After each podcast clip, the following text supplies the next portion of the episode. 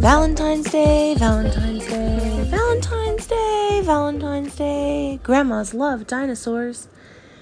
The Hallmark feature presentation, Sarah Plain and Tall, that my grandmother had taped for us from the television, featured a commercial of a toddler so excited about Valentine's Day, making everyone he knew cards, um, sing songy Lee, quoting what I just quoted as he piled his grandmother's card high with dinosaur stickers. And this child is the embodiment of how I feel about this holiday. So, first of all, happy Valentine's Day.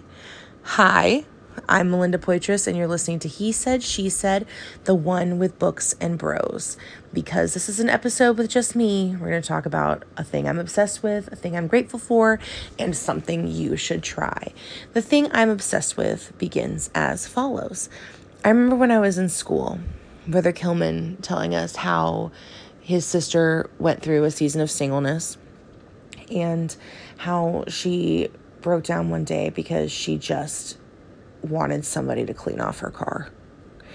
And I think about this constantly, not because I'm single, um, but because it was just a kind of perfect, vulnerable, real embodiment of um, the way that that feels sometimes. Like, I just don't feel like cleaning off my car, and I wish that somebody was there to do that for me. And last night, I was over at Amanda's house and I was holding the baby and I was coloring with Elise and she made dinner and it was the perfect dinner because I didn't know what I was craving and she didn't know what she was craving so she made like Asian and Italian or Cajun slash I don't know but it was delightful. And we had had a really good time and I had turned my car on getting ready to leave and Tyler came home from a day where as a side note, he had like worked all day and then went and taught music lessons. And he came in the door and uh, expressed that he was sad that I was leaving, which made me so happy to start with. And then went and took my car because the keys were already in it. And he went and filled it up with gas at a gas station and put some sort of heat something in my tank so that water doesn't get in it. And he fixed my windshield wiper fluid and he put antifreeze in there. And I love him and I love that so much. And I am just obsessed with the way the Lord meets all of our needs and cares about what we care about and is a provider not just of the things that we want but the things that we need and um, hugs from heaven through the hands of our friends. Yeah, pretty obsessed with that because it's pretty amazing. I am grateful for a dad who yesterday morning took me to IHOP and just let me cry into my pancakes. He's the world's best dad. Um, and I'm just extra grateful for him. I wanted to say that. And I am thinking that you should try, just stay with me here. Apparently, you should try putting grape jelly into your meatball sauce because we had meatballs for Super Bowl Sunday that had Sweet Baby Ray's barbecue sauce and I think a thing of grape jelly in them. And when I tell you that I am I should have maybe put this in what I'm obsessed with because like I had them for dinner Sunday, I had them for lunch yesterday, and today as I'm recording, I actually am experiencing a snow day, but my meatballs we're going to be lunch today and they're at the school and I don't even have to go to work, but I'm like, should I go get them because I love them that much? So, crockpot, meatballs, sweet baby rays, grape jelly. Try this. You will not be sorry.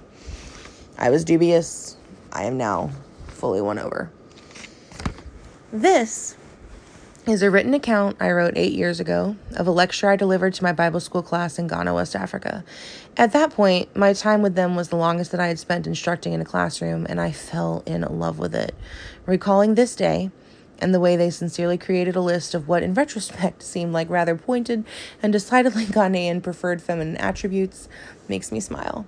No grades were changed due to flattery. When I was a girl, Valentine's Day was the biggest holiday that we celebrated here. Is it still the same? No, Richard says. Now it is so much bigger than big. Good, I say. I think it might be because I was raised here, but Valentine's Day is one of my very favorite holidays, superseded only by Christmas and my birthday, but I don't tell them this. I think this is due to the fact that whether it be through chocolates or flowers, cards, song, or poetry, Valentine's Day is a beautiful, glaring, commercialized excuse to express the way that you feel to those who you feel that way about. Now, when I was thinking about this class, Valentine's Day came to mind because that was the very first day that I taught you guys. And I knew as I was thinking that today we would be studying the book of Luke. I was struggling to determine how to express to you the reason why Luke fascinates me so much. And I was pondering all of this, and I looked over at my bookshelf where Alana and Stephen had left these. At this point, I pull out felt covered hearts on red and pink sticks, the kind you use to embellish a flower arrangement. They came from the Valentine's dinner that we had at the Cisco house. Now, the thing about Valentine's Day is that Stephen is eight it doesn't mean much to him. He knows that he gets to eat candy at dinner and open presents, but much of the significance is lost on him. However, we are not all eight year olds, and you can't stay eight years old forever. And whenever you're eight, girls are girls. No problem, no big deal. When you get a little older, you begin to look at girls a different way, and beautiful women begin to pull a lot more of your focus. Do you understand what I'm saying? So you get older, and many different things about many different women begin to pull your focus. Let's say Sister Portia is just ridiculously beautiful. That pulls your focus. I hand Michael a heart. What else could pull your focus? With each answer, a heart signifying different attentions to different women due to different attributes was distributed. Really nice cloth, which means style. If she dances fine, I cannot. If she reads her Bible, if she's excellent at expressing herself, dramatic, I'm going to say that they meant passionate, but they said dramatic.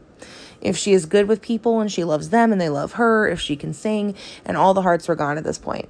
Okay, now, noticing all these things about all these different women is natural, but mark my words, if it hasn't happened yet, it will happen soon. It won't matter if there are 100 different beautiful women in the church or the market or the chop bar, there will one day be one. And all of these women will have hair and eyes and teeth, but there will be one something about this particular set of eyes. And instead of being so distracted by many, you'll begin to focus entirely upon one. And I begin to gather all the hearts and to place them in one singular vase. Her voice and her Bible reading and the things she says about it and how she loves her people and how they love her. And yes, even her flair for the dramatic will be different exceptional, special. And then you will know that you have to tell her. But you might find that while it was easy to say hey to all these different women, it's a little hard to express yourself to this one. Do you follow me? It was a class full of single men. There was like one married person in there. They were definitely following me. They did. So I hemmed and hawed and attempted to talk about the weather nervously in demonstration, and then I said, But you know what? No matter how hard it is, no matter how silly you sound, no matter how scared you are, you will tell her because some things need to be expressed. Some things need to be known. Some things must be shared because you'll need her to know that you love her and you want the world to know it too. Some things are so great that they must be expressed. I interject there how women are not immune to this, that on occasion, various, not as plentiful as that sounds, members of the opposite sex have demonstrated the ability to turn my brain into absolute mush. I'll be trying to talk, and it's like, there's nothing up there. My mind turns into this big blob of foo foo. But the point is, there was a different type of man, a different type of love. This man could heal diseases on the outside of a person that no one else would touch and seal up wounds on the inside that no one else could see and he inspired men and women alike to change their lives, face their futures, and follow him. And I can just imagine Luke. I can see him sitting at his writing table, blank page before him, pen in hand, calling upon all his powers of expression, attempting with all of his might. How do I describe this man? How on earth, under heaven, do I describe him? One of the books I read in preparation says that Luke was not satisfied with his work, that he would never have written it at all, perhaps except that he knew that the other two previously written Gospels were not enough. He did not view them as sufficient to describe the divinity and deity of this man called Jesus. I also read that Luke was a physician, a doctor, a man of science. He must have liked names, dates, and certainties, columns, rows, facts, definitions a man of medicine and practicality, yet he managed to write what is commonly known as the most beautiful book of all time. an expression of love about the greatest love ever. He knew that it was necessary to express him so that we could later experience him. The physician became a philosopher, the practical became a poet, because some things are so great that they must be expressed. Then I nodded to Lewis, who, by some miracle, had forgotten to ring the lunch bell long minutes past time. And I went upstairs and cried for a solid 30 minutes because Luke struggled and I struggle, and we must express him so that others might experience him. Because there is a different kind of love and a different kind of man, and when he slips into my classroom, I pray he always finds a teacher. Valentine's Day is still my favorite. I love to dress up in red and wear heart hair clips and wax seal envelopes and hand out flowers and show up at the airport with balloons and lavish love. So, like every other day, but sparkly and warm and pink. Three decades of Valentine's Day, and they only ever get better. I am so in love with Jesus. I am just so ridiculously in love with him. May we all continue to express our love for our Savior as best as we can, whenever we can, to whoever we can. May we all continue to express love, period. After all, it is Valentine's Day. If some Brody is looking for a sign, this is it. I am winking so hard. Just now. You've been listening to He Said, She Said, where whether we actually got around to discussing any books or chatting with any bros or not, we are, now and always, so glad you stopped by to listen. We hope your time here cemented the truth found in the best book ever written and deepened your relationship with a friend who sticks closer than a brother. Thank you for pressing play. Thank you for making space.